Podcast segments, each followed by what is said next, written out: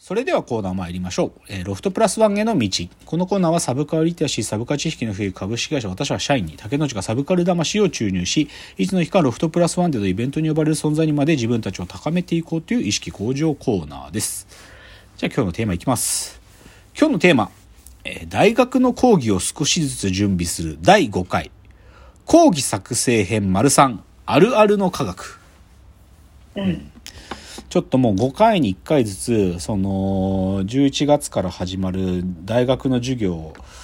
が、全5回分作りきらんということを前前回気づいたんで、ちょっと今日は225回で、あのー次のね、講義作成編をちょっとやらなきゃっていうので、えっ、と、今日はその、講義の回数で言うと第3回目の講義ですね。そのテーマで、か考えたシラバスの3つ目は、あるあるの科学、宮川聡先生の漫画論というのが、まあ3回目の授業の時に来るという予定で、まあ、これをちょっと今日作ろうというお話なんですけどね。まあ今日ちょっとね、だからまあ大学の授業作るって話で、少し今日ちょっと難しい話というか、まあ唯一、その、今回の5つの授業の中で、かなり科学によるというか、うん。まあ科学と芸術という授業をやる中で、こはいう科学っていう言葉自体をその授業タイトルの中に含む唯一の回なんで、少し、まあ多分もっと、まあ AI の話をする部分はもちろんサイエンス、まあでもエンジニアリングの話に近いからな。だからある意味全5回の中で最も科学を意識する回なんだろうというのが今日なんですよ。はい。だからね、ちょっと今日は科学っぽい感じは一瞬かするんで、若干難しさもあるんだけど、ちょっとね、たまたま出てた本の話からいきたいんだけどさ、えっと、先週ちょっと Amazon から届いた必殺の本があって、2023年7月25日に出た本ですね。だからまさに先週。あのね、これもともとプレスリリースが出た時点で予約してたんだけど、東大と吉本が本気でお笑いの謎に迫ってみた最強の漫才っていう本が出てるのね。まあ本っていうのかな？ムック本みたいなやつ。で、これ、これは、なんか、その東大と吉本が、一昨年からなんか始めた、なんていうか、プロジェクトがあって、笑う東大、学ぶ吉本プロジェクトっていうのがあるんだって。うん。まあ、いかにもやりそうじゃん。で、そんで、で、今回出てた本が、なんか、東大の、なんていうのかな、研究者の人が 3, 3人ぐらい、なんかデータいじくったりしてる話と、吉本の漫才師の方たちとちょっと対談、その結果を見て対談するみたいなことがちょっと書かれてるのよ。はいはい。で、よ、まあ、バッと読んだ。すっげえつまんなかった。で、すげえつまんなかったんだよ。何やってるか、その、サイエンティフィックなところの部分だけで言えば、うん。えっ、と、芸人の SNS アカウント相関図から売れる芸人の戦略がわかるみたいな。だからまあ、アカウントのクラスタリングみたいなことやっとるんやな、一つは。はいはいはで、それユニバースと一緒に見て、こうなんか、あ確かこれとこれが近いのは面白いねとか言ったりとかね。あい。と、うん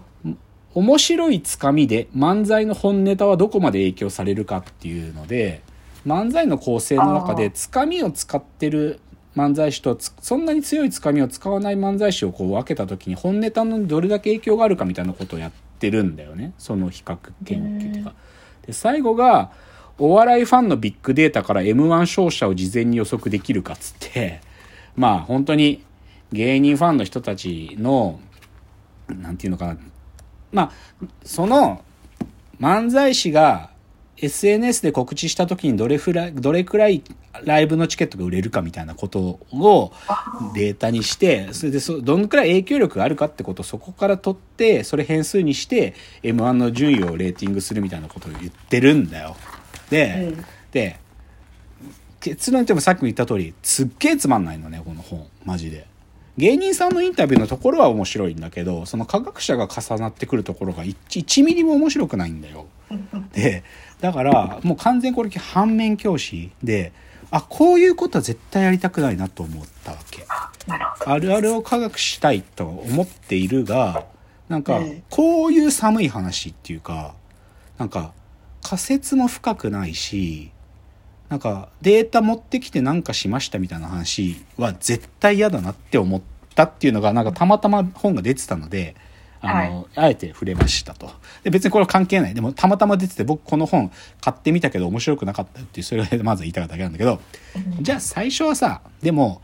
あるあるを科学したいって言ってるわけなんで、そもそもあるあるとは何かってことから始まんないと、さ始まんないからさ、うん。あるあるとは何かって言うんだけどさ、これ正直言うと無理よ、無理無理。あるあるの定義なんていうのを僕が引き受けるレベルにないんで、しかも芸人さんたちがややってる、実践されてるレベルにおけるあるあるなんていうのは、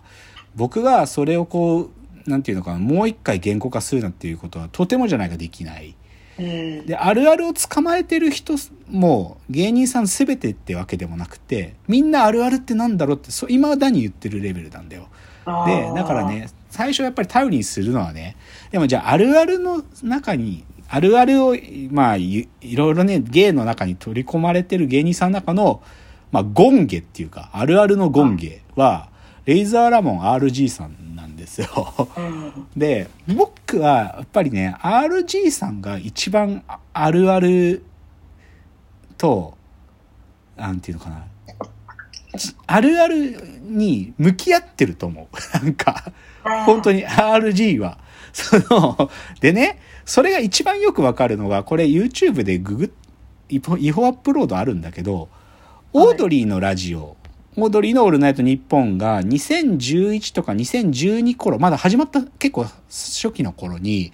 彼らもあるあるがわかんないっつって、あるある芸人を呼ぼうっつって、その、はいスペシャルウィークで RG さんにゲストで来てもらって、RG にあるあるを習おうっていう回があったの。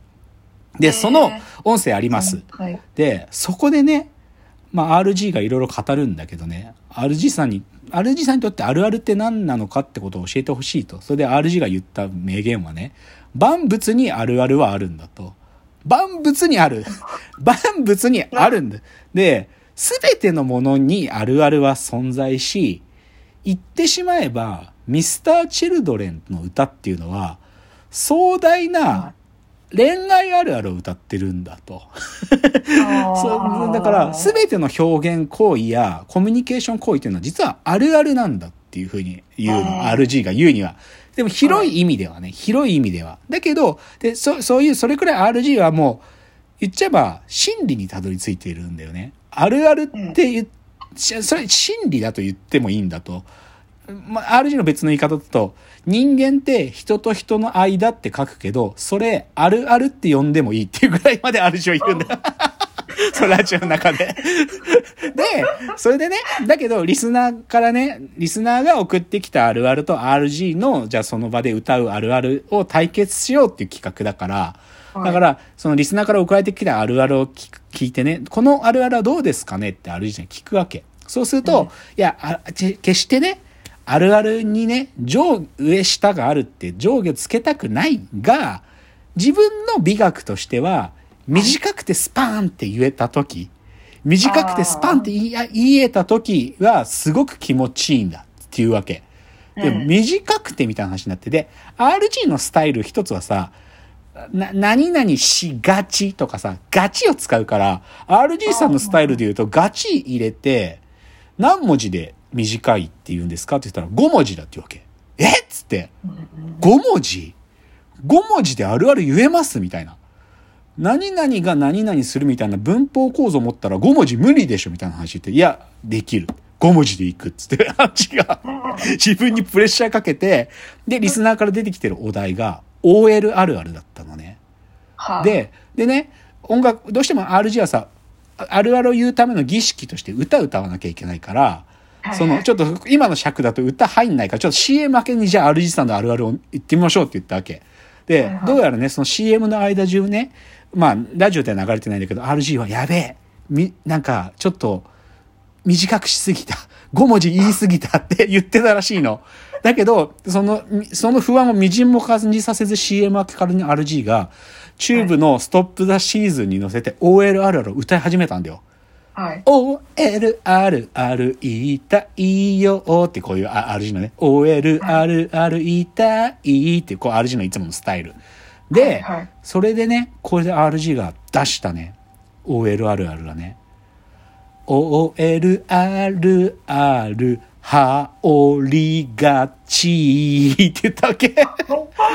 羽織りがちって言ったの。で、それ聞いて、オードリーの二人が、すっげーって言ったの。もう本当に子供みたいに、すげーっつって二人って、二人が立ち上がって絶叫したの。すっげーっつって、僕もそれ聞いてて、すげーって言った。うん。で、OL あるあるで、羽織りがちっつって、すごいことしましたねってなったの。で、実はこれね、その後ね、吉本の養成所の NSC のね、教材になったらしいんだよね。それくらい伝説の RG の OL あるある、羽織りがち、すごいと。で、だからね、これ皆さん YouTube で聞いていただくとわかるんだけどね、はい本当にオードリーもね、なんかほ子供みたいに、すっげーって言ってんのよ。僕も聞いた時ちょっと震えたのなんか。で、RG はだから、それくらいね、あるあるってものを、こう、まあ、彼の美学で言うと、短くてスパーンって言い当てた時。だから他にも RG が5文字で収めた時とかは、あのー、網戸あるある。あ、はい網戸あるある、外れがちって言ってんのよ。とか、あとね、RG がまたすごい、その、その次の回出た時に言ったすごいのはね、はい。倉庫内軽作業あるある。そ倉庫内のか軽作業、簡単な作業あるあるっていうのを、リスナーからオーダーされ、オーダーされて、はい倉庫内軽作業あるあるで言ったやつがあって、あ、これちょっと時間入んない。ちょっとこれ、次のチャプターで言うんで、ちょっと皆さんも考えてみてください。倉庫内軽作業あるある。次、いきます。え